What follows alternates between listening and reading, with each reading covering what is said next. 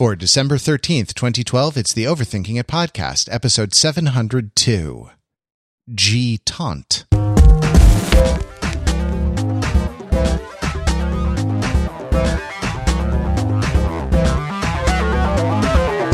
Welcome to Overthinking It, where we subject the popular culture to a level of scrutiny it probably doesn't deserve. The Overthinkers are your smart, funny friends from the internet. We're never happier than when we are sitting around together talking about the things that we're interested in. Uh, we interest each other being interested more than the, uh, the interesting thing itself. I'm sure there's a Latin, that's like a Latin phrase. I'm, I'm sure, you know, somehow. Interest, interestatum, interestans, interestad, Bus. Um, hey, uh, it's a story two hander. I'm Matt and that's Pete. Hey, Pete, how are you doing? You know, Matt, I'm going to try to be easy to listen to today. Just do a little easy listening podcasting easy, for all you. Yeah, easy pod, easy podcasting. Someone Yeah. made a documentary about Kenny G. Yes, they did. they made a document. You can watch it on HBO Max. It's a Bill Simmons production, though he didn't do it himself. It's uh, you should watch it. It's called Listening to Kenny G. Are you? Is my mic picking that up at all? Can you hear me? It at is, all? yeah. What No, is- you okay, have the, good. yeah. Normally, I, I, uh, you know, you and I, you and I have a uh, occupy a similar space in the sonic spectrum, and it's it's usually Mark Lee who comes in with the chocolatey baritone. I'm sure he has EQ on his own microphone so that he sounds so smooth and sexy all the time. But yeah, uh, so uh, you know, this this documentary um, is is really in the form of a, a very extended interview with Kenny G that kind of cuts away to different, um, you know, cuts away to like different documents. It's a documentary. It must contain documents. Many, many of the documents are, are, you know, filmed, uh, performances of, uh, Mr. G. And, uh, many of the, the documents are interviews with music critics or, or music, uh, focused academics, uh, historians or musicologists or things like this. And that's, um, you know, and it's, it's, uh, it's very interesting. I mean, Kenny G goes on at great length explaining, and I, I, I do feel like, uh, the documentary was a big success in that, like, uh, a picture of the world of the man emerged. Uh, you know what I mean? That like at the end, the picture that I, I, I arrived at of Kenny G based on the, the documentary, um, seems to explain a lot of the phenomena that I've, the G adjacent or adjacent phenomena that I've observed out there in the world, out there in the universe. And that like, uh, you know, it, uh, it seemed to make, um, it seemed to make, uh, sense to me. Now I, I, uh, got sick of hearing the pentatonic scale over and over and over and over and over, but like, well, major and minor, like, you know, starting on the, starting on the one or starting on the, the, uh, six, but like, ah, you know, it's, uh, there, I, I suppose there are worse fates. I don't know, Pete. I, I assume just from knowing you, uh, and knowing how your relationships with things are, that your relationship with Kenny G is very simple and straightforward. So why don't you tell us about that? Matt, I have a lot of complicated relationships, but I'll I'll try to relay them in a smooth, easy to appreciate and understand tone that doesn't jar you, that uh, helps you get through your workday. Because Lord knows the world is tough enough without this podcast making it harder for you. Am I right? That's right. It's smooth OTI here today, coming to you from the quiet, stormy dual coasts of the wonderful United States of America. Yes, I have a bit of a complicated relationship with Kenny G. I will illustrate it in three points. The first is that my father has a candle, a large candle that he keeps in his bathroom. And when you open the door to the bathroom, the lights come on and the candle starts playing Kenny G. And he puts it out for Christmas. The candle st- okay, it's a candle set, a candlestick or a candle. Well, there's a whole apparatus. I'm using the word candle to I what I suppose syn- synecdotally refer to Understood. a setup of a candle, a candle stand, I guess, or stick, I mm. suppose. It's a thick one. It's one of those big boys. It's one of those candles that melts that cylinder down in the middle and still keeps the walls of wax around the outside so that the candle seems to be of undiminished height for the entirety of the time which you're using it until of course it burns too low and too long and the walls come crashing down like Jericho after the trumpets blew. But yes, no, it's uh, my dad has a Kenny G candle and it uh, plays a Kenny G song and I don't know which one it is. So, but I've heard it many, many times and he puts it out for Christmas. I think it might be Silent Night now that I think about it. It might be a very uh, ornamental version of Silent Night. The, ir- the ironically named Silent Night. Exactly, which people make noise during. I don't know why. Why is everyone talking? It's supposed to be quiet. but yes, so that's number item one. That's that just gives you a little bit of a of a, a little a little taste of where Kenny G is. Uh, reminders of hearing him in old uh, family vacations and this remnant of it that sits in a in a bathroom on Christmas. And now the second piece is that when I was, I want to say about 14 years old, when did Kenny G's Breathless come out, Matt? Do you remember? I don't, but I'll look it up. Yeah, yeah, that would be great. So around the time that Breathless came out, my aunt sent me as a Christmas present Breathless by Kenny G. Mm. And she sent to me presumably because I play an instrument in a band at the time in school because I was a trombone player, right? Mm. And uh, and yes, of course, part of the context in which the Overthinking podcast came together in the first place is people having a passion for musical instruments, but not enough gigs playing musical instruments to uh, to make that the sole focus of their time and attention. So my aunt sent me a Kenny G CD, and that year my mother made a particular point for no particular reason. It was just the time to do it. That we needed to write some thank you notes to our family members who sent us gifts, which of course is something you should always do, and I think it's very nice. I don't do it nearly as often as I should. Matt, do you write a lot of thank you notes for your family and friends? Not as many, not as many as nearly I should, but I do have a set of like correspondence cards, and from time to time, I I scribble something down and send it off to folks. Do you aspire to perfection, perhaps with a soprano saxophone and a moonlit night? I yeah, I mean, I, I aspired to perfection with Moonlight Night. I don't know what I would be doing with the soprano saxophone. That sounds, you know, uh, you there's know. only one man we can ask that question to on the podcast tonight is Mr. G himself. So yes, uh, so I wrote a thank you note for getting a Kenny G CD, and then every year for the subsequent years that I received presents from my aunt, I would get a different Kenny G CD. there are many of them. so uh, I also got a bright green T-shirt with the Kenny G CD, and uh, got a bunch of other really neon uh, colored clothing. So I wouldn't say that I had a particularly unique or notable fondness for Mr. G's work at the time, but uh, the, the moral of the story is that if people don't have any information about you and you give them one piece of information, they're going to assume through the uh, cognitive process of representativeness that reflects who you are as a person entirely and is the only thing that you like. so if you only ever correspond to somebody with a single thank you note, uh, you can be confident that's the only present they'll ever get you again. So uh, if you get a Kenny G CD from somebody, which would be a very strange gift to get these days, though, hey, why not, right? Surprise the person in your life with Kenny G's Christmas album, which is full of soprano saxophone. I would be Pete. Santa like, Sleigh. yeah, I'm a I'm a little afraid, Pete, that I'm getting into that territory uh, with Basset Hound stuff. yes, yes, it's all that anyone anyone uh anyone ever sends me in my i had a uh, like a family friend sort of friend of a friend type person um whose uh godmother uh, let it be known that she liked ladybug things and so, uh, in the course of her like 96 years on, on, uh, on the earth, like when you, when she stepped into her 10th decade, her apartment was floor to ceiling with just ladybug, ladybug everything, ladybug prints on the walls, ladybug switch plates on the light switches, ladybug throw pillows, ladybug, uh, you know, kitchen utensils, ladybug potholders, ladybug dish towels, ladybug spoon rests, uh, uh, you know, decorative, uh, decorative ladybug. I, I, can, I can't even think of more. Th- ladybug soap dish, you know, ladybug toothbrush. And it was all, and then like to say nothing of the apparel, to say nothing of the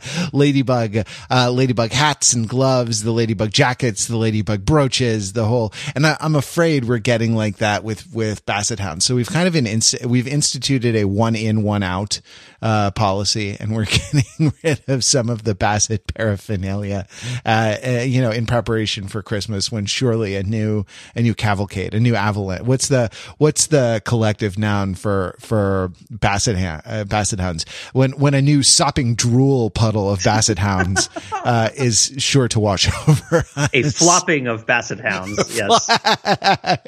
yeah, absolutely. Well, uh, unto us a child is, unto us a child is born. All right, Pete. So, uh, there is a candle. There is a paternal candle. Uh, there's a, a, uh, uh, a paternal uh, bathroom related candle. There is a, um, ant what is it what's the adjective for ant there is an ant related uh they don't uh, have a cool one like avuncular yeah uh, uxorious or avuncular mm. or paternal or something like that yeah exactly um uh, d- d- set of, of presents that you thought that you should get, uh, or that, that, that your aunt thought that you should get? I mean, perfectly rationally from her point of view. And what's the third, what's the third piece of the, uh, of the, the Kenny G puzzle here? Well, the third piece of the puzzle, I should say, is that way back in the day, there is a particular sort of person who's described in the Kenny G documentary, and that person is someone who does focus groups for radio stations. And I did that a little bit when I was a teenager. I would get phone calls. I didn't go in person, but I would get phone calls from Market Research Group, and they would ask me about the radio stations that I listened to and what songs that I like to hear on them. They would suggest artists to me and ask me if I liked the artist or if I thought it belonged to the format of the radio station. I, I, from the standpoint of a market research subject, watched the classic rock genre make its shift from a coherent notion of a classical period to merely the idea of white guys with guitars, which is sort of what it is now, right? Which Sure. which raises a further question: the idea that cl- the classic period of rock is not a time that can be said to exist. It is merely a uh, a moving range, like uh, like a yodeling alpine climber in a Price is Right game that drifts with the uh, the march of time and the uh, the generations that pass as classic rock gets newer and newer. Uh, classic rock, uh, you keep getting older, and it does too. Well, actually, goes the other way and makes you feel older while it's doing it. But at any rate, I remember because I was in this focus group when a new radio station launched in the New York area, I received a cassette tape in the mail promoting the launch of the radio station. That radio station is called CD 101.9 New York Smooth Jazz. Uh, I don't know if you ever listened reliably or often to a smooth jazz radio station, man, but let me tell you, I liked that cassette tape a lot. And I added CD 101.9 to my favorite radio stations on my little boombox, and I listened to it quite a bit. I would have to say that, uh, I mean, even I would hesitate to call myself a fan of smooth jazz, like an enthusiast, but I liked it. I liked it a great deal. And uh, when you think about juxtaposing it against the um, the heroin torn screams of rage that were coming from the guitar driven radio stations and the uh, bullet shredded, poverty soaked screams of rage that were coming from the urban contemporary and uh, rap hip hop radio stations at the time, A little smooth jazz wasn't entirely uncalled for. never, never hurt no one is what you're one saying.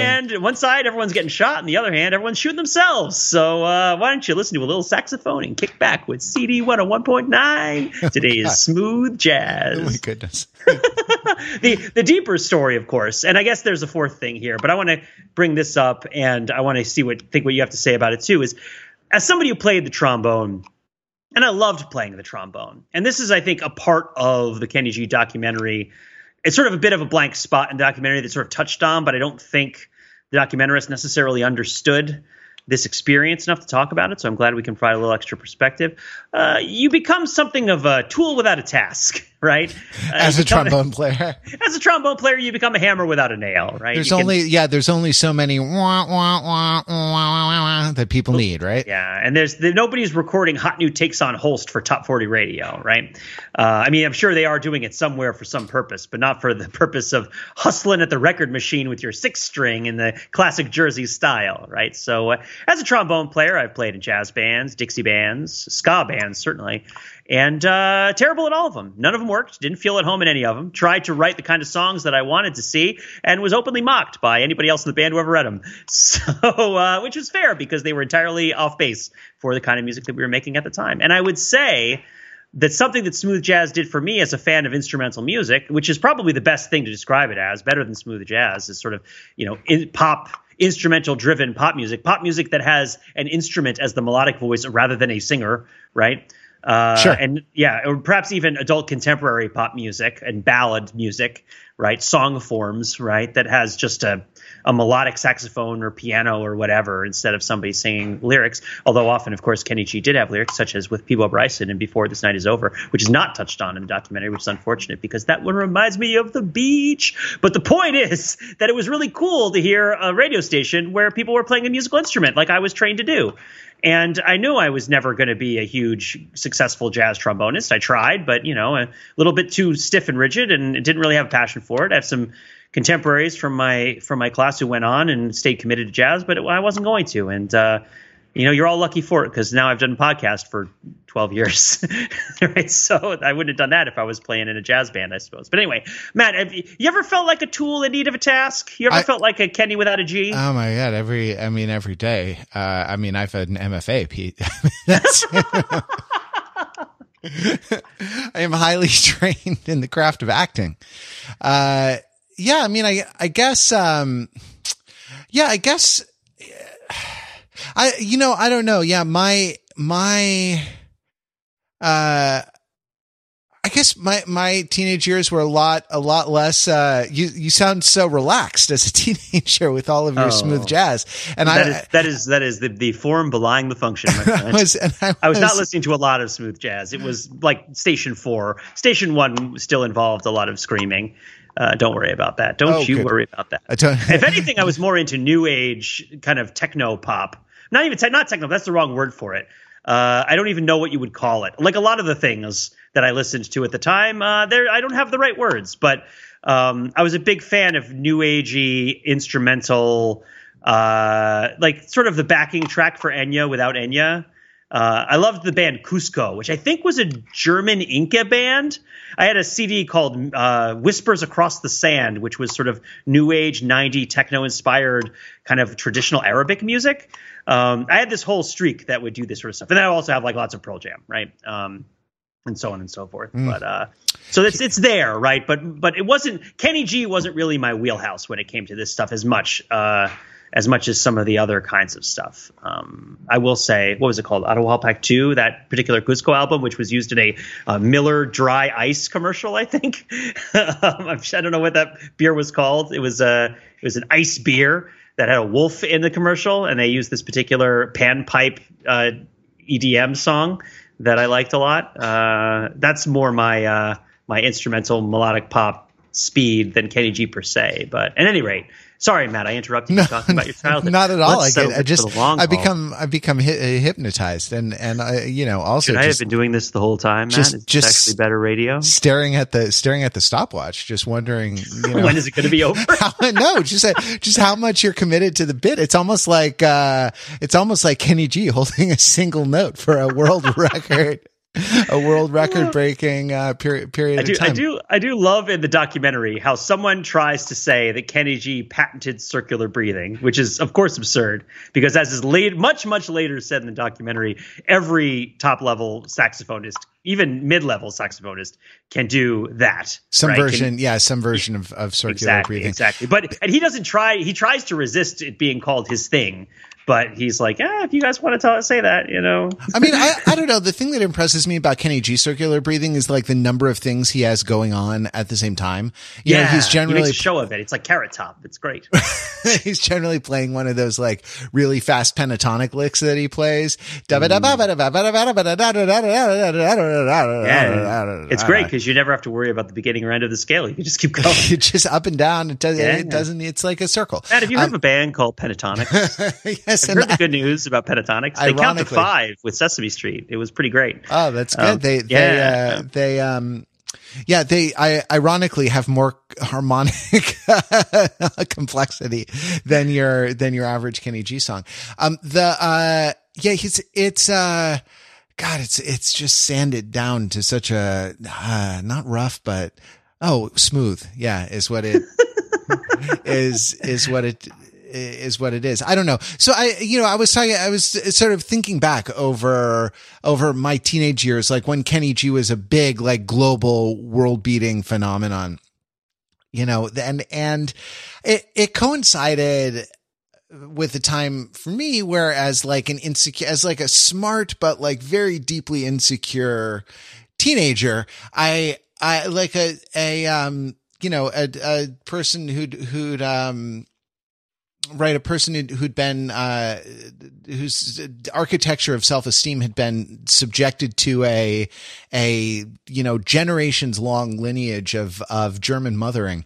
Um the the I, I had, you know, I, I like was sort of desperate to prove that I wasn't like dumb or like, you know, or, or really like that, that I, I sort of wasn't, I didn't like kid things, you know, like it was really like wanted to be, uh, wanted to be, wanted to be a grown up, like a lot of, like a lot of kids do. I, I think my, particular flavor of it had kind of a desperate uh had kind of a desperate bent because I was like really like really gunning to be in charge of my life and not um you know, not kind of uh, living at the whims of the of the grown-ups who were who were largely uh, who, if they were not mean, were stupid.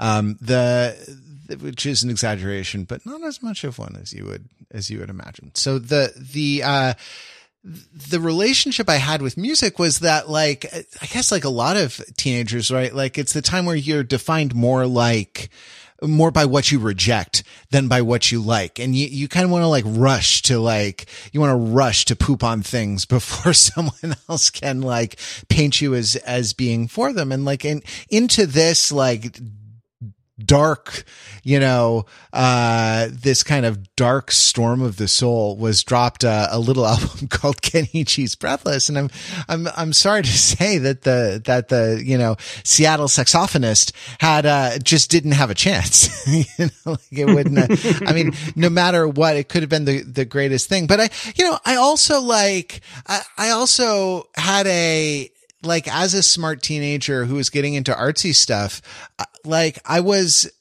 I was being sort of trained or was training myself or was like coming to prize things that were that were difficult in, instead of things that were easy like things that were kind of confounding rather than things that were so immediately gratifying and, or confounding at first i should say. Um and that like you know, it's like it's when I was uh, 15, I had my first experience attempting to read Gravity's Rainbow, you know, and uh, I didn't get through it and I didn't really get a lot of the words. I didn't really get a lot of what it was about.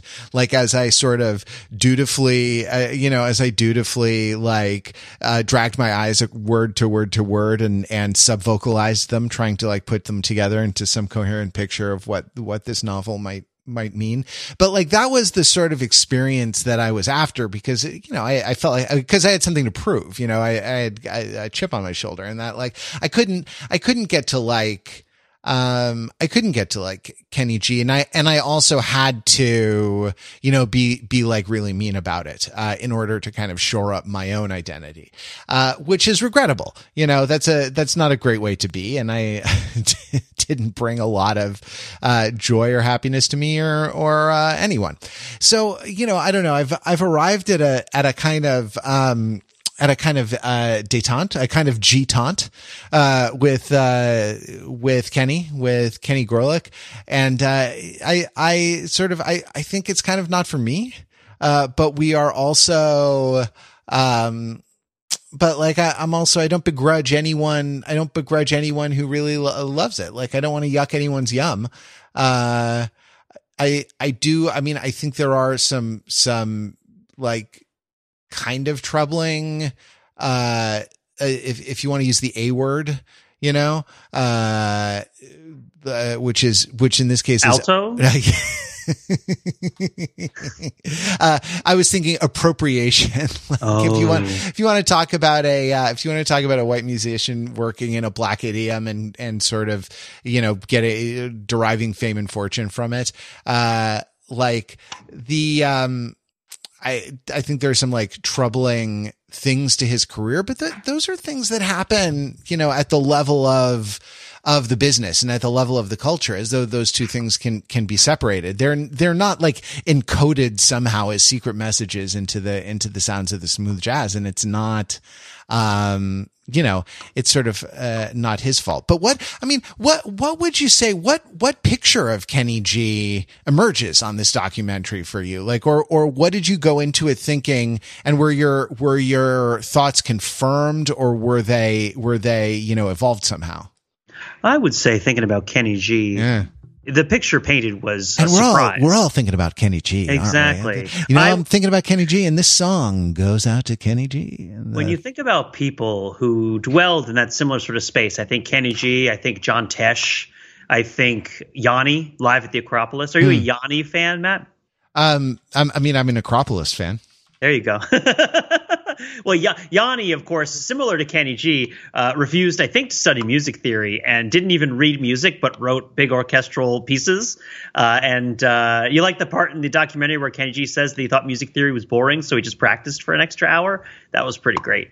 Uh, I think that so many of the things that we've encountered on HBO Max have been, uh, oh, this is going to be weirder than you thought it was going to be, right? right? And I expected Kenny G's story to be weirder than I thought it was going to be. It was aggressively more normal uh-huh. than I thought it was going to be. Kenny G is the only thing that really separates Kenny G from anybody else is that he plays saxophone rather than plays guitar. I think the story of Kenny G is something that has happened many times to people who play guitar which is that he's a musical virtuoso who practiced really hard and got really good at playing his instrument, who came up with a way of playing music that was sort of familiar and it was a little bit different. He put his own spin on it. He had a certain battle with authority over it that he was he won only because we're the he's the one that we hear about right it's the kenny g anthropic principle there were all sure. sorts of other saxophonists who didn't do what he did and he sticks it to the man in some medium small medium or large way and he becomes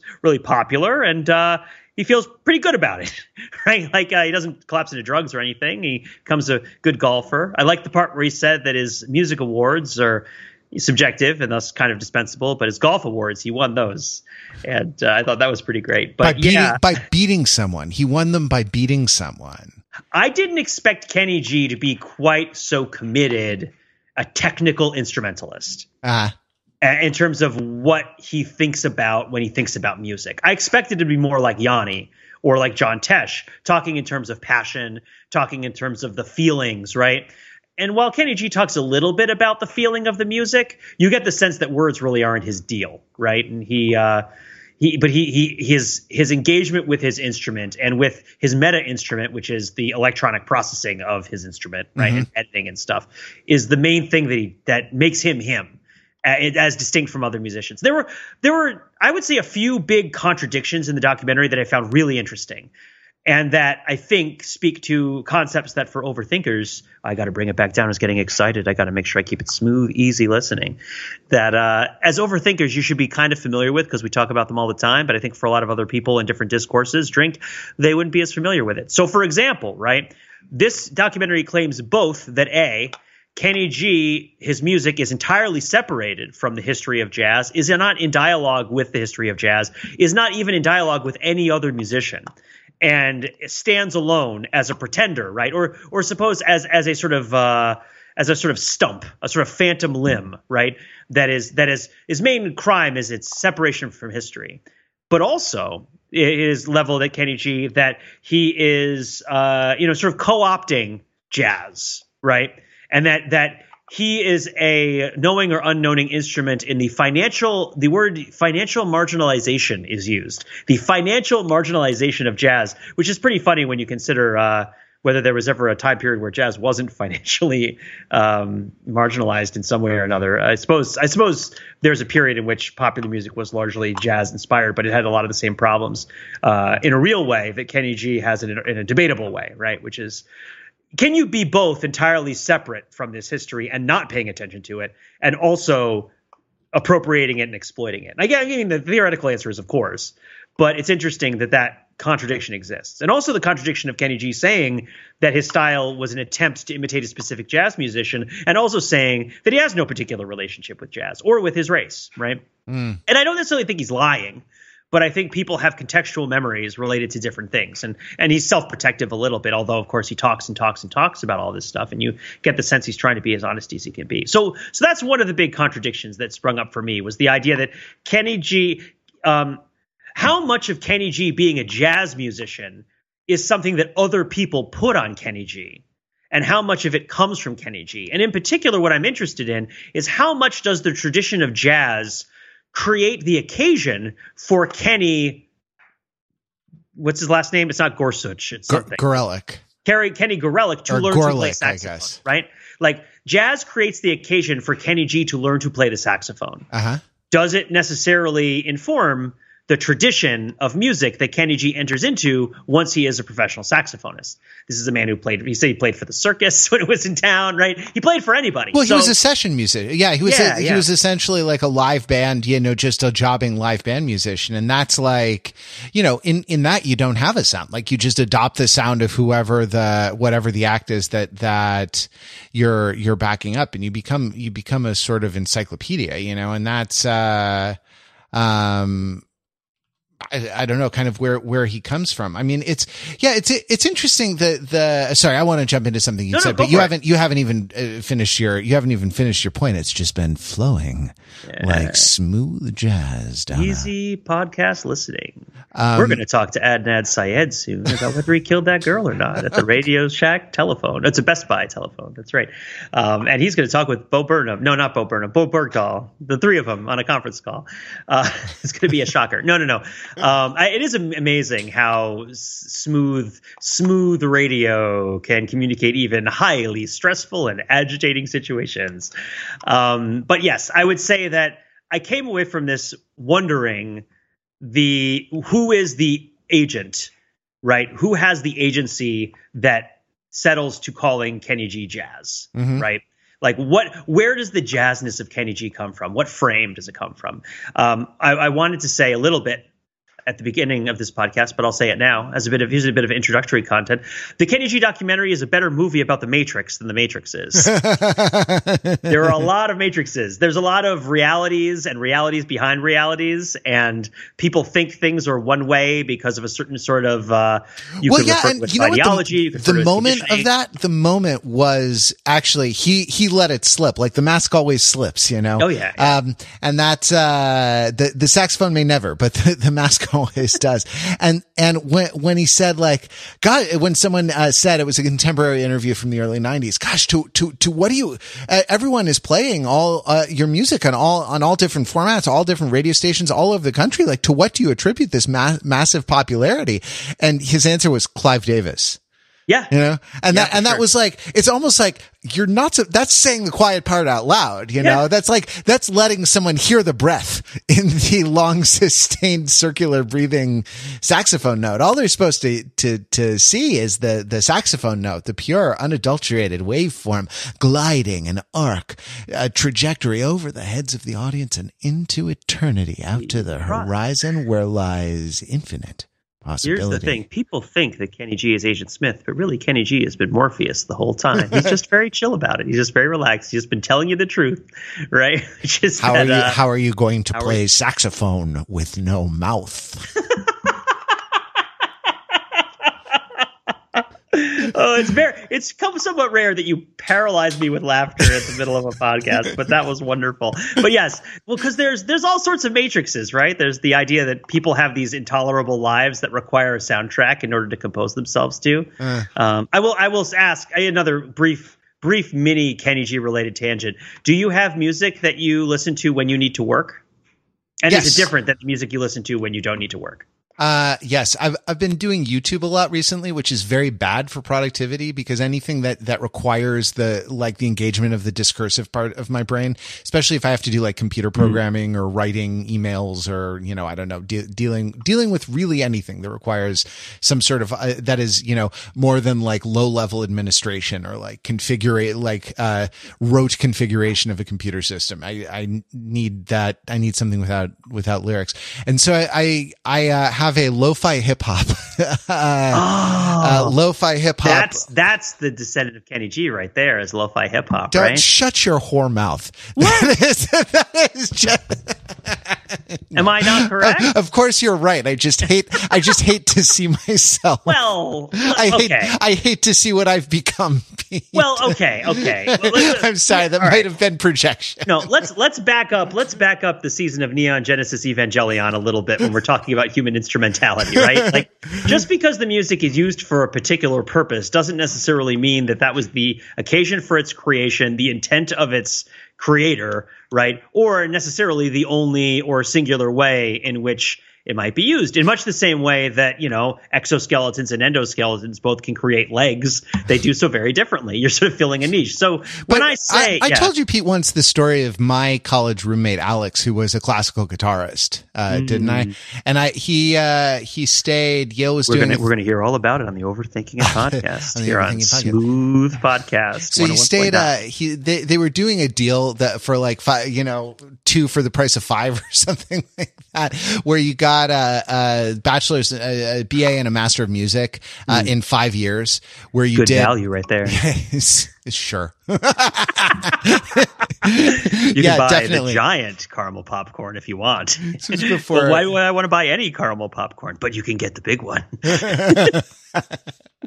but the uh but the um uh the, I, so I was once talking talking with him about this, and it's like, oh wow, you know, you're gonna do the master music. It's like, yeah, you know, I enjoy it, and I can stay. They'll, you know, and there's some kind of support for this uh thing, you know, in in order to do it, and so like, uh, I can stay, and it's it's more or less like revenue neutral as far as the student loans are concerned, and like, yeah, why not? I I enjoy doing it, and so I'm gonna study this thing, and for what it's it's like, okay, well, what's the what's the you know, and then like, can you go out into the world and kind of work professionally as a um classical guitarist and he said matt you don't understand.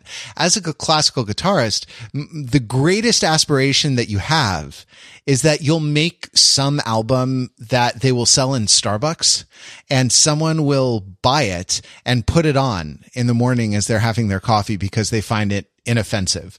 Uh, that would be um titanic success that would be Yeah. colossal success as a uh as a classical guitarist and i always i don't know i something about that i, I always found kind of admirable the kind of like the very gimlet eyed like uh assessment of the the realities of the the commercial future of this thing that that um he was very very very good at like extremely good Yeah. among the best in the world at this at this you know particular thing that there was absolutely no demand for out there in the marketplace I wonder what that feels like, Matt. To be best at something that no one, no one is going to pay for.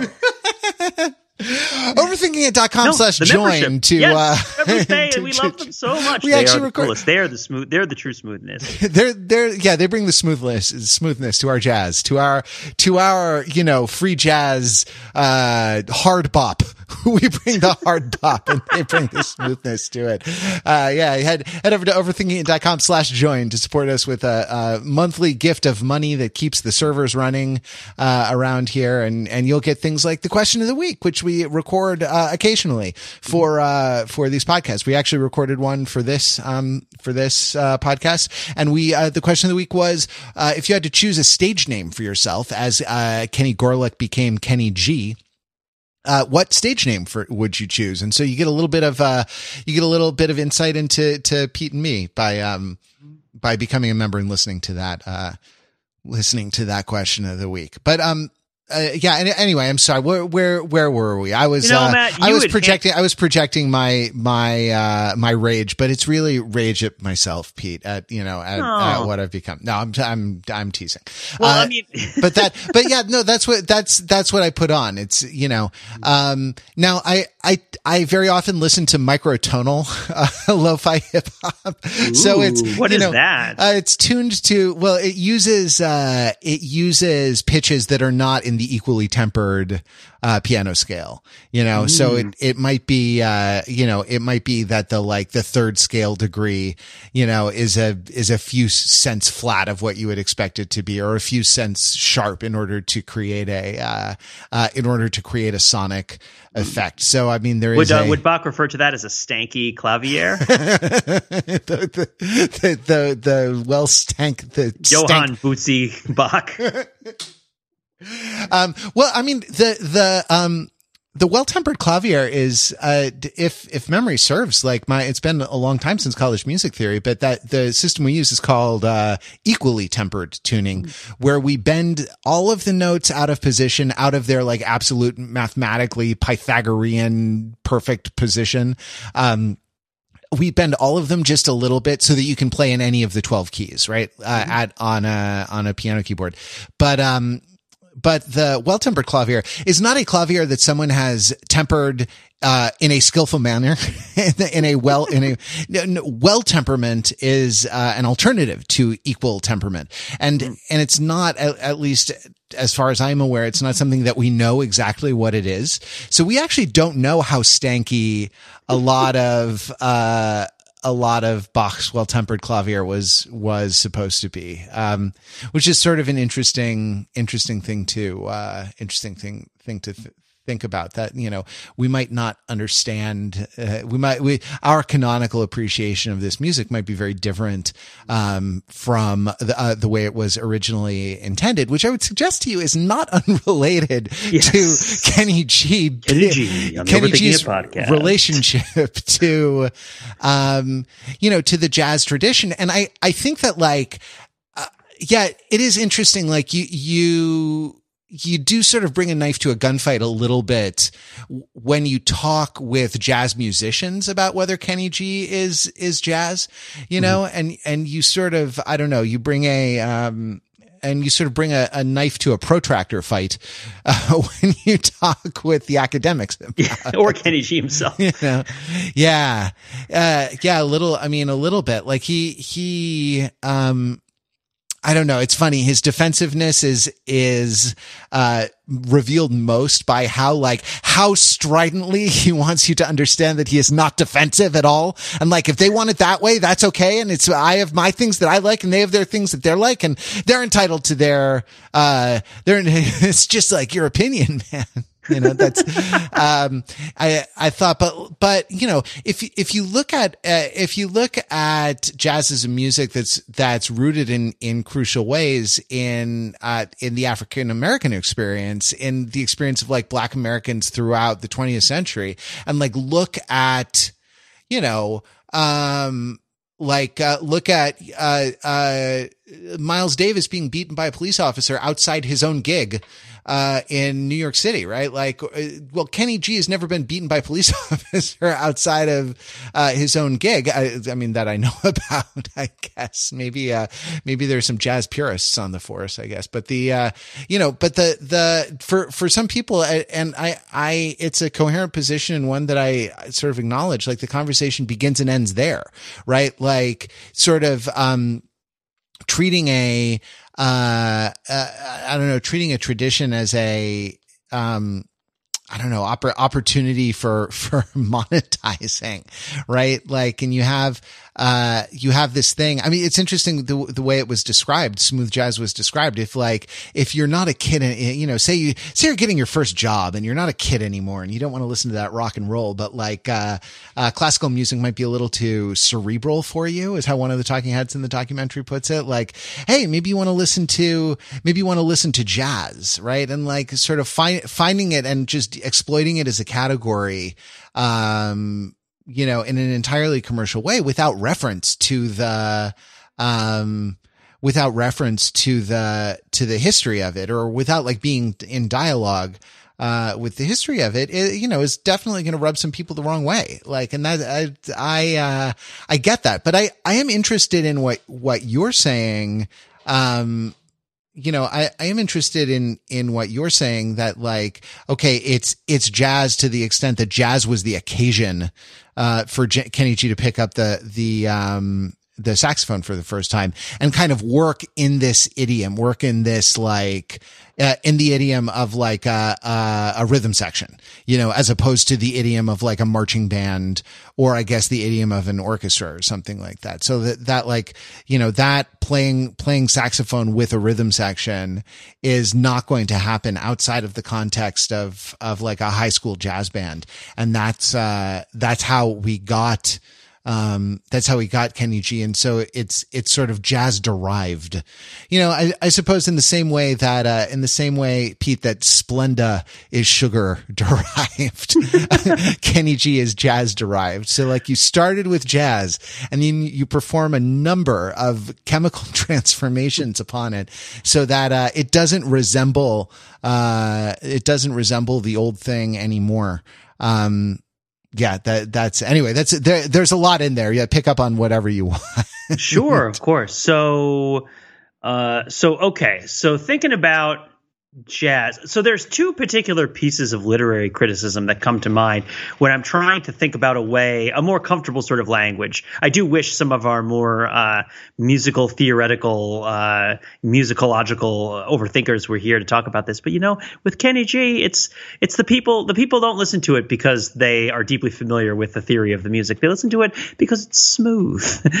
but um, at any rate, I would say that. Um, uh, the two pieces of literary criticism that come to mind for this are on one hand T.S. Eliot's tradition in the individual talent, uh-huh. right, and then on the other hand Alexander Pope's uh, an essay on criticism, uh-huh. right, which both outline entirely opposite and completely incompatible ways of approaching the work of poetry, right, um, and they strike me as ways that you can think about the different sorts of approaches to music that are happening in a uh, meta artistic kind of influence oriented sort of way. I I would also suggest that uh, I always love it when a major writer writes down their thinking about their own theory, right? Mm. And you can refer to that like the the preface to the lyrical ballads. Are, sure. What are some other good ones of like this, which you can always turn to these sort of short essays or intros to other works as an articulation or manifesto of principles? I mean, um, uh, Eliot wrote one, right? Didn't yeah, he? tradition and the individual talent, right? Oh, or there you go. That's yes, that's what I'm talking yeah, about. Yeah, that's what you're talking about. Um, right. Yeah, uh, the the poets in our civilization as it exists at present must be difficult. Yes. You know? See, and that's the rub, right? That's the rub. So the, the, contrast here, I think that the jazz musicians who are coming from it feel very much like Eliot scholars to me, or like Eliot himself, right? And we, of course, have records of the big uh, Frost Pound letters arguing about poetry.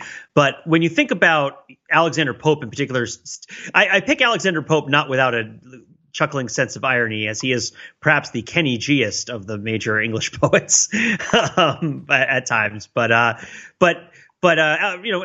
T.S. Eliot is saying, you know, your work should be difficult, right? And, and correct me if I'm getting into this summary a little summarized or a little bit off. Uh, but you're also you're building off of stuff that's come before you, right? And if you're a really great writer, then you're going to, uh, you know, challenge it right and bring it out.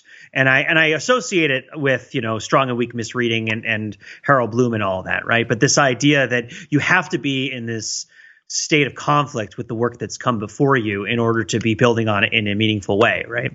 Um, as opposed to Alexander Pope, who says, "Don't get too big for your britches." Right? You know, the history of of art and of nature and of all of those beautiful things that you may or may not want to write poetry about is bigger than you, and you shouldn't orient your work in such a way that you presume to be greater than it. Don't be vulgar. Don't be extreme. Right? Reflect what you see and and what comes to you and the great work of people that have come before you, uh, but also in particular the, the the sort of spirit of the world. Right? He he writes his criticism in poetry in verse right? And anonymously of course.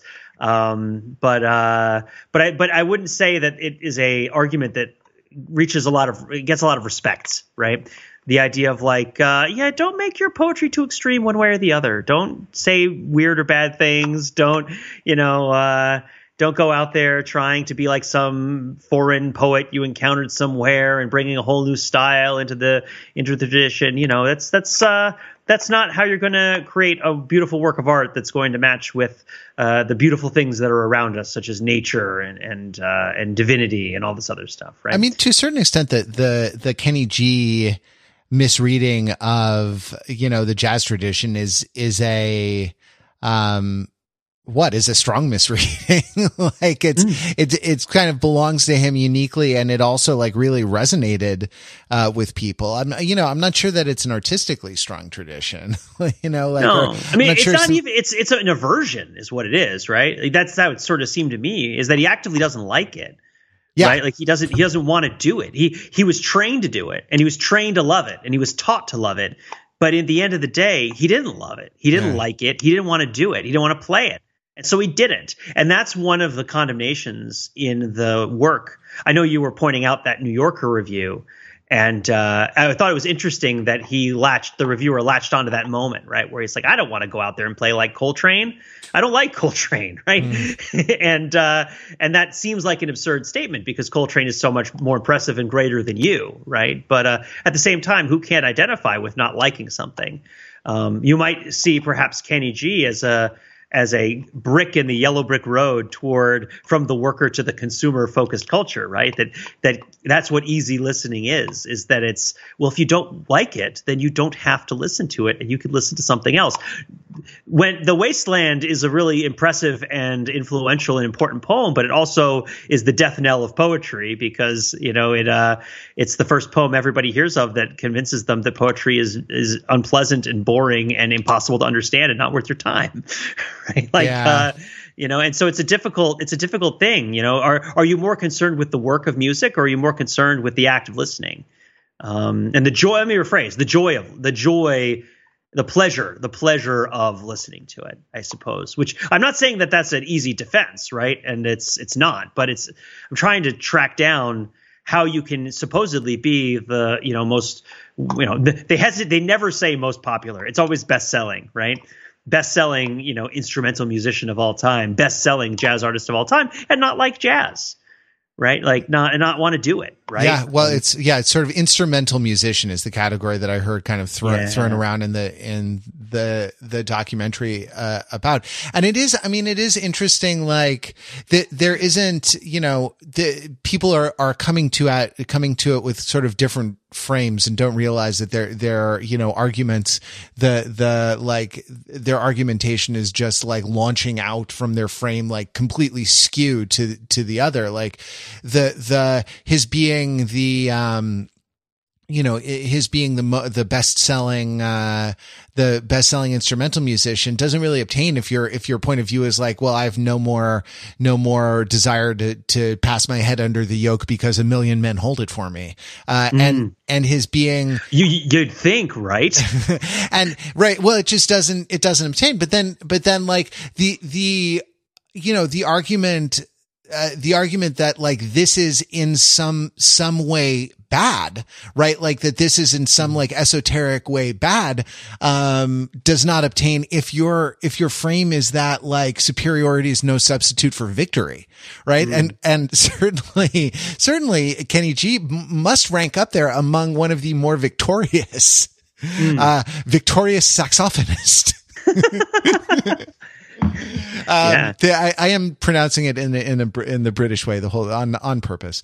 Um, but that like uh, you know, he's a he's a he's a highly victorious saxophonist. I I like I I am I'm really interested in the competitive parts of Kenny G, right? Because he, I think he has a sort of chill persona that I seems like, um, uh, that seems highly cultivated uh, mm-hmm. to me and like very, very rigorously policed and kind of maintained. But the you don't you don't spend three hours practicing every day and probably more, you mm-hmm. know, uh, as a younger man. Um, you, you don't put in those hours without like a, a, a bunch of aggression, you know, that, that powers it. Um, you don't have the, you, you just need energy. Like that battery, you need to charge that battery that keeps you, you know, uh, through the frustration, through the, uh, you know, disappointment, through the, the learning process, you know, through the kind of the ups and downs inherent in kind of learning and pushing yourself. Um, in order to keep it, in order to keep it going, you need, uh, you know, you need a, a, a level, you need some gas in the tank. And that's like, you know, and so the aggression is sort of like sublimated, you know, um, right? Like the, the desire to murder everybody, right? Is, is, uh, is sublimated. It's sort of turned inward. But then to hear him talk about like, to hear him talk about like, oh, no, I want to be the best. Like I want to get out mm-hmm. there, you know, and, and be the best. Like he wants to be dominant. I want to be the inter, the best interview that you've ever had. Is this go, mm-hmm. uh, I'll do anything it takes to be the best, you know, the best interview. I'll sit here for 14 hours without 12 hours. What did you say? Without food, without water. And that's like, that's an interesting, right? That's, that's an interesting thing that the the for him the competitiveness the like the extreme competitiveness mm-hmm. manifests as a version of asceticism like i'm going to go without food and water You know, mm-hmm. I'm gonna, I'm gonna like just sit my ass in this chair and play for, for three hours, for four hours. Um, that like, I, I don't know, man. Like I never, I never had it. I, I was supposed to be a really fancy piano player. Like I was a, a five year old piano kid. You know, I was an annoying piano kid, Pete. I, and I, I'm still a pretty damn good player, like to the point where I can, you know, make my way as a professional musician. And I did for a lot of my twenties. That's how I supported my acting habit, uh, because musicians are so much more in demand, so much more in demand than actors. Um, go figure. But the, you know, but, uh, I did not have that. Uh, I just didn't have that, um, I don't know, that en- engine, that like, uh, uh that fire to sort, to, to sort of, keep the keep the focus keep the focus going. And you know whether it was my my self-diagnosed ADHD or whether it was that I was interested in other things or whether whether it was because like some you know defect or or not, uh, why moralize it like that? Some some sort of aspect of my personality just just made me not tolerate the uh, the normal frustration of of learning new stuff. Um you know the that like uh there were so many more gratifying things to do um that like uh, i i never had it. And so like i i really admire it. Like i really recognize it um i really recognize it and admire it. Um but you know uh, to to a certain extent uh, it it like um to to uh, I recognize it and I admire it, but I I don't sort of marvel at it, you know, like because it's not it's anti sublime. Mm, uh, yes, the, yes. The, the, like the, the Kenny G mentality of I'm just going to be like, I'm going to master technique for its own sake. Not, you know, not in the way that you, you, uh, you, would expect an artist to say it, which is that like I'm going to master technique to such an extent that like the things that I want to say or like the projects that I have or like the, you know, the wishes that I have, uh, for art, for communication, for connection, for, you know, uh, depicting something or portraying something or kind of getting something across for accomplishing something so that my own, uh, uh, uh, you know, technical limitations don't stand in the way of that, right? Like it's, it's, um, it's an instrumental and not an intrinsic good. But he's talking about it as though it's the intrinsic good that like the thing, the comp, the real competition is to hold the longest note or the real competition is to play the fastest, uh, you know, the fastest runs or whatever. And I, I mean, I think that's fascinating just as the, just as the study of a, as the study of a personality. And, and I wonder if it isn't this sort of lack of sublimity you know, the, the, all this bombast without any sublimity, you know, that, that makes it so popular because mm. to, to a great extent, um, you know, it's, it's, think of it, Pete, think of it like a, a hollowed out candle that still maintains the shape of a candle. Uh, while all the wax, all the inner, the wick, and, and so you, su- you supply, you pour in your own light to the mm-hmm. candle. And you realize and and and you say to uh, you say of the candle pete you say of it uh, look how this candle glows. Behold my candle. Etche you know the look at the and and you don't realize uh, that really the can- what the candle did was provide uh, uh, provide a vessel into which you could pour your own light.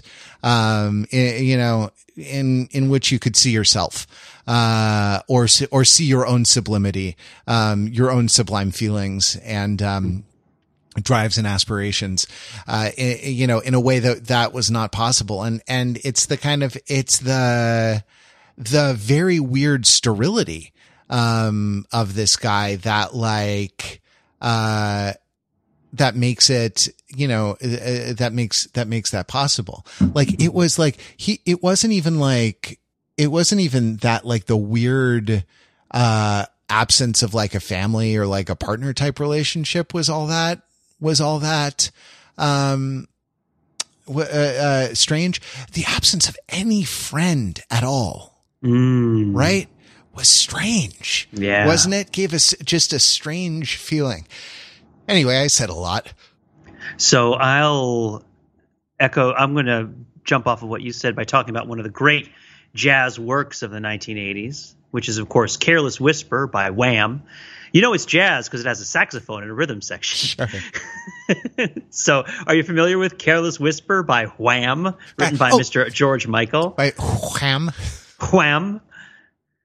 Yeah, uh, yes, Pete, I am. Okay, good. That, that was not a rhetorical Whisperer. question. Oh, sorry, I thought it was a, rhetorical. a rhetor- thought it was a rhetorical question. Are Are you listening here to the this? Th- all right, this is Careless Whisper. It's going out from Pete Yeah. Fenzel to the Overthinking It podcast audience, and Pete says he's never going to podcast again the way he podcasted with you.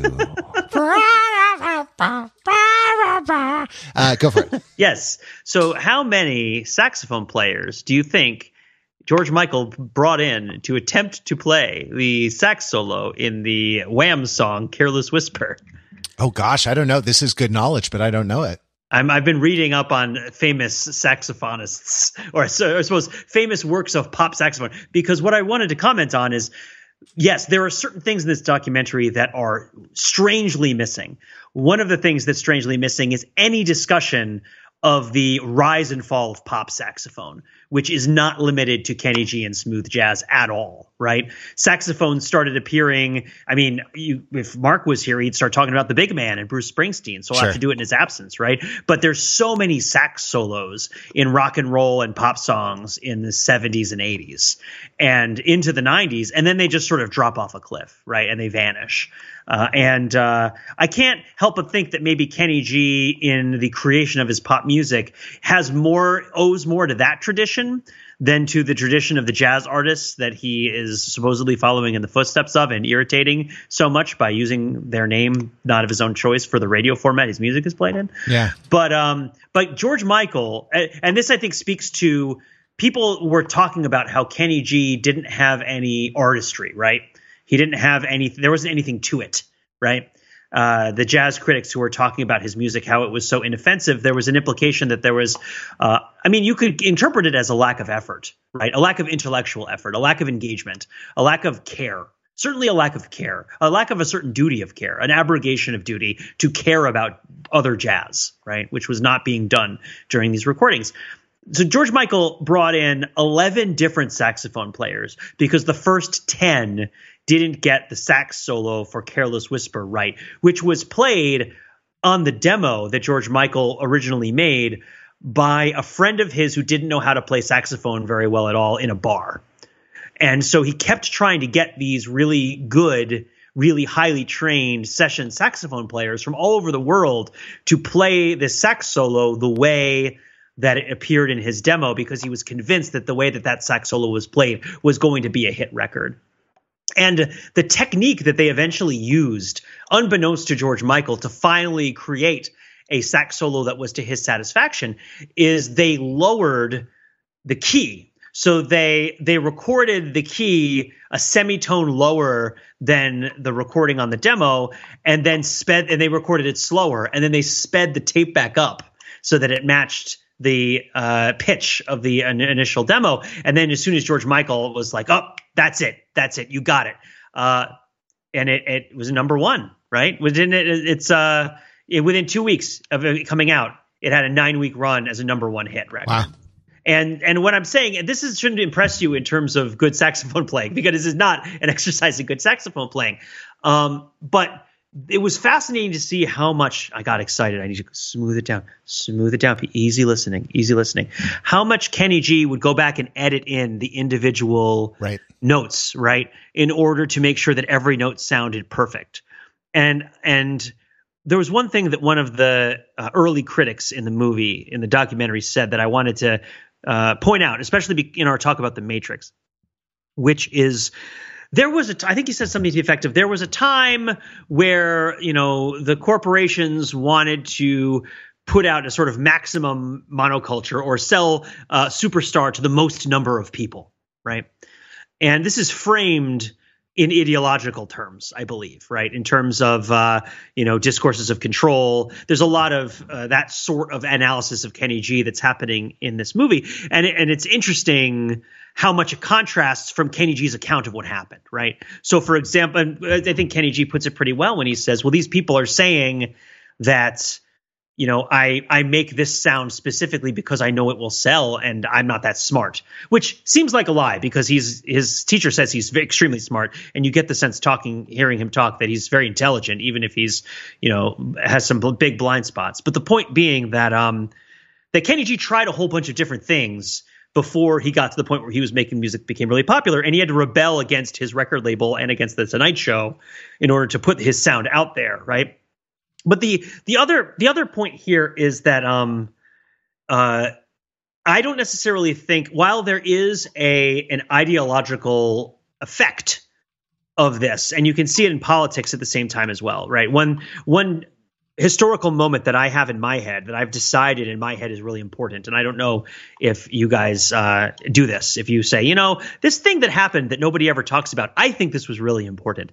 One thing that sticks in my head that is really important is the uh, Bob Dole, when Bob Dole and Bill Clinton ran for president against each other. Remember that in 1996?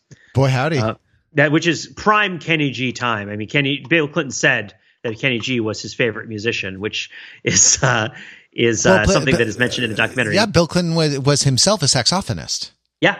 Oh, that's of course. There a, you go. and indeed, Nobody he, he won the presidency twice, so he was a victorious saxophonist. Perhaps he was the most victorious saxophonist. uh, Certainly um, among the most. but it was a remarkably low turnout presidential election. And it is the last presidential election, in at least from my own rudimentary analysis of it, in the United States, where the strategy hinged around the message that was being promoted by the mass media right? That starting in 2000 instead of having this idea of we have to we have our median voter theorem we have our big message that we want to put out we're going to put it out through advertising and tv and everything and we're going to try to appeal to the largest number of people possible. Uh, by that even by 1996 this was starting to fall apart. And by 2000 you're getting into the area of okay we've identified a fragmented group of many many different kinds of constituents and we are going to target them using technology and the internet and and phones and other sorts of low technology. But like we're going to be trying to piece together our election much more from the individual constituencies and finding our voters and bringing them to the polls as much as talking to everybody with a mass media strategy to tell them like this is who we are and this is why you should vote for me rather than the other guy right? Um, and that this becomes a it's much bigger it accelerates dramatically. So by 2004 you know you're you're much more dealing with email marketing than you are with the mass tv marketing is the stuff that's really making a difference. Then by 2008 it's obama and everything's social right? And now of course nowadays you can't have a presidential uh, election that isn't constantly happening in the hyper reality of social media much more than it's happening on mass media or mainstream media. Um, but all that notwithstanding, right? I don't think that it is an ideological uh, phenomena that this was a time when artists were being scaled up as much as possible. Uh, I mean, Jordan has talked to me about this a couple times, and it's stuck in my head. And I don't know if if this is a moment or a, a thing that that sticks in your head. This is the CD age, right? Yes. And so and so one connection that nobody in the documentary necessarily draws is somebody like Kenny G, who is in a lot of ways similar to another person who's been mentioned on this podcast, Celine Dion, puts an incredible amount of attention to making a perfect recording, right? In the age of CD, when the fidelity of the recordings is really high and the reproducibility of the recording is very easy, right? If you create a perfect high fidelity recording of the highest quality, it can be reproduced into millions of discs comparatively cheaply and they can be distributed all over the world comparatively easily, right? Sure. It can be played on all the radio stations, you know, right after it comes out, right? Uh, because we have the ability to digitally encode music uh, at this high level and but we still and also, also have to, the physical and, media infrastructure. And also to reproduce to reproduce yeah. it very quickly. Right. And so i don't necessarily think that that the tail and the dog that's being wagged here and i don't know if necessarily this is what the person would say but i don't think the important influential thing that's happening is that the big wigs have decided that everybody is going to like kenny g and this is what we're going to do and we're going it's more like the situations and conditions of the recording, reproduction, and distribution of music favor a highly scaled reproduction and rebroadcast of a single very high fidelity recording, which Kenny G is putting a tremendous amount of work into, right? Sure. And and and this eh, more than anything should be thought of as the antithetical to the prog- to the very project of jazz, right? Like like jazz is it should not be surprising that this is not the jazz era right, is the era when you sit down and you painstakingly create the single best recording of the music that you can do, flawless, right? Uh, again, is flawless music the best? At this era, it is, right? But uh, I mean, and that's what this is also the you know that's why grunge is such a rebellion against what's happening, right?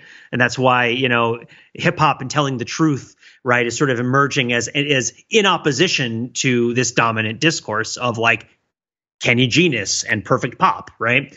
Um, and and just you know Patrick Swayze's glistening hair under perfect lighting, right? Like this is you know the movies, the CD, all, a lot of it has to do with this this the technology has happened, but the distribution technology hasn't happened, right? And and the the bifurcation and shattering of the audience hasn't happened, right? So you're at this very this this nexus point, this inflection point where you know one wave is cresting and the other one you know is sort of just is just starting, right? It's like one is at the beginning of coming up and one of them is not quite coming down, right? And uh, and and I think that Kenny G is the man of the moment right? And he, he he talks about this a little bit at the end of the documentary where he was very lucky to be making music at a time when people would buy millions of records. But he doesn't express the kind of understanding of it that would apply to anyone other than himself right? And it's like those were the good old days right? Yeah. like i can't sell as much re- as many records anymore as i used to. And it's like well yeah no but neither can anybody else. Right.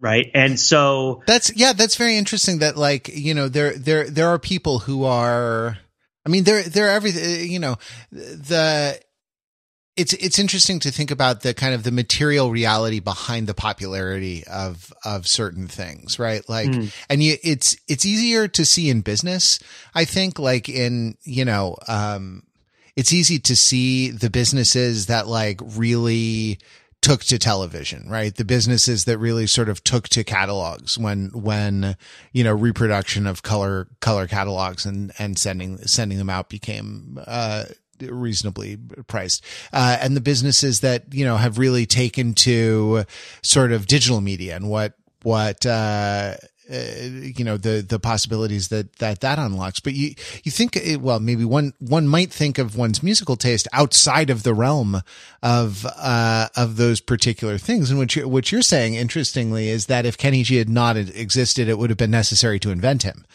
uh, that there, you know, that there, there was going to be someone, you know, to, there was going to be like, uh, uh, there was going to be a G, even if it was not, uh, even if it was not Kenny.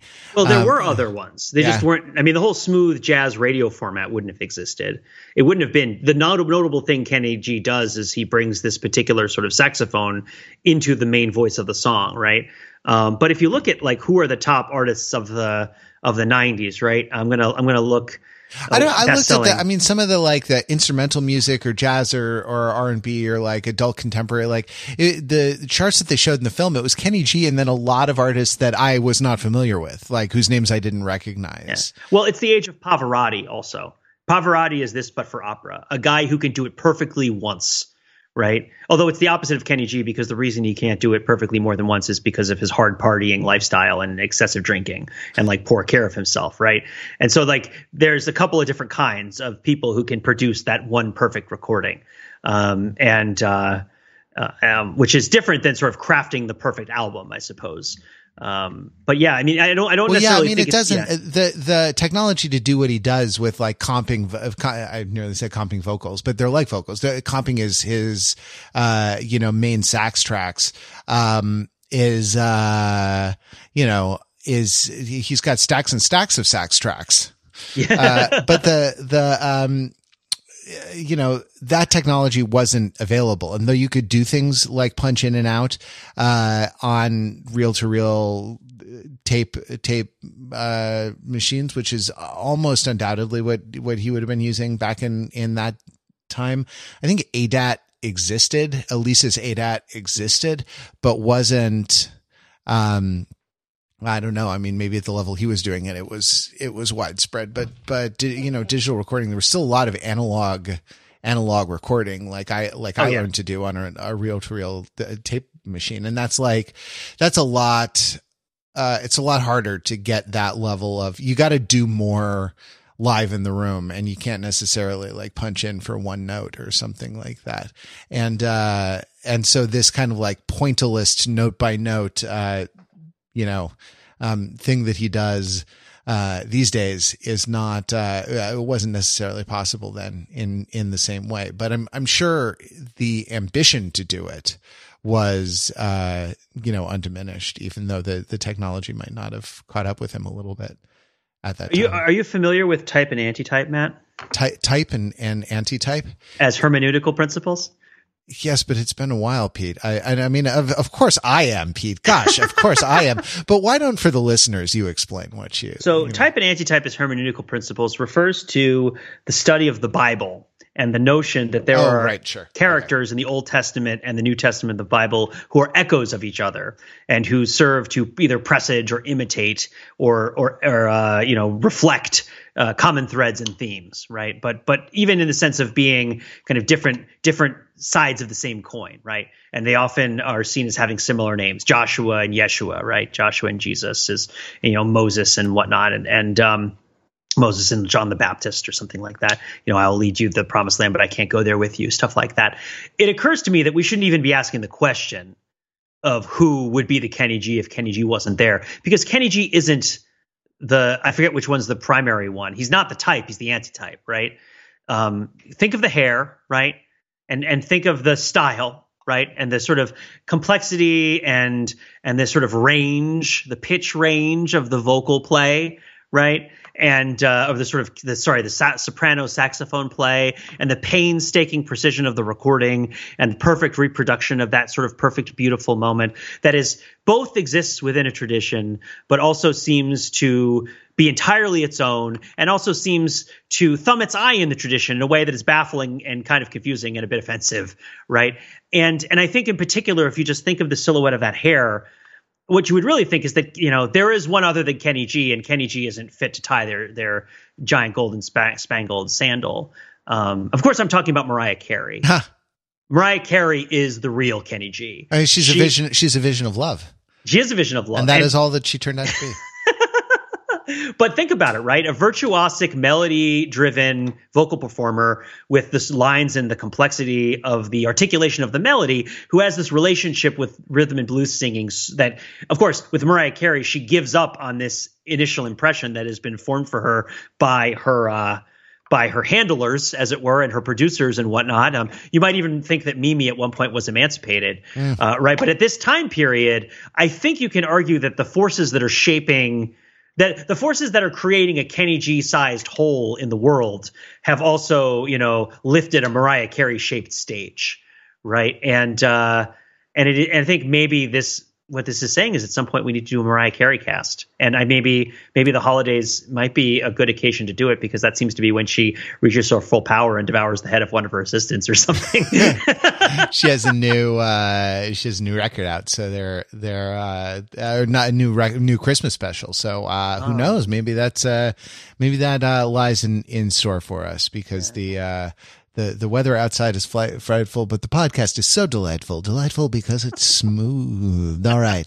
Cats and kittens, we want to thank you for listening to the Overthinking It podcast. Thanks very much to Pete, PDF, Pete F, the, the, the PB to my J, uh, who's, uh, you know, been podcasting with me through the night and into the morning. I'm Matt Wrather. We can, uh, you can us always on overthinkingit.com, where we subject the popular culture to a level of scrutiny. It probably doesn't deserve.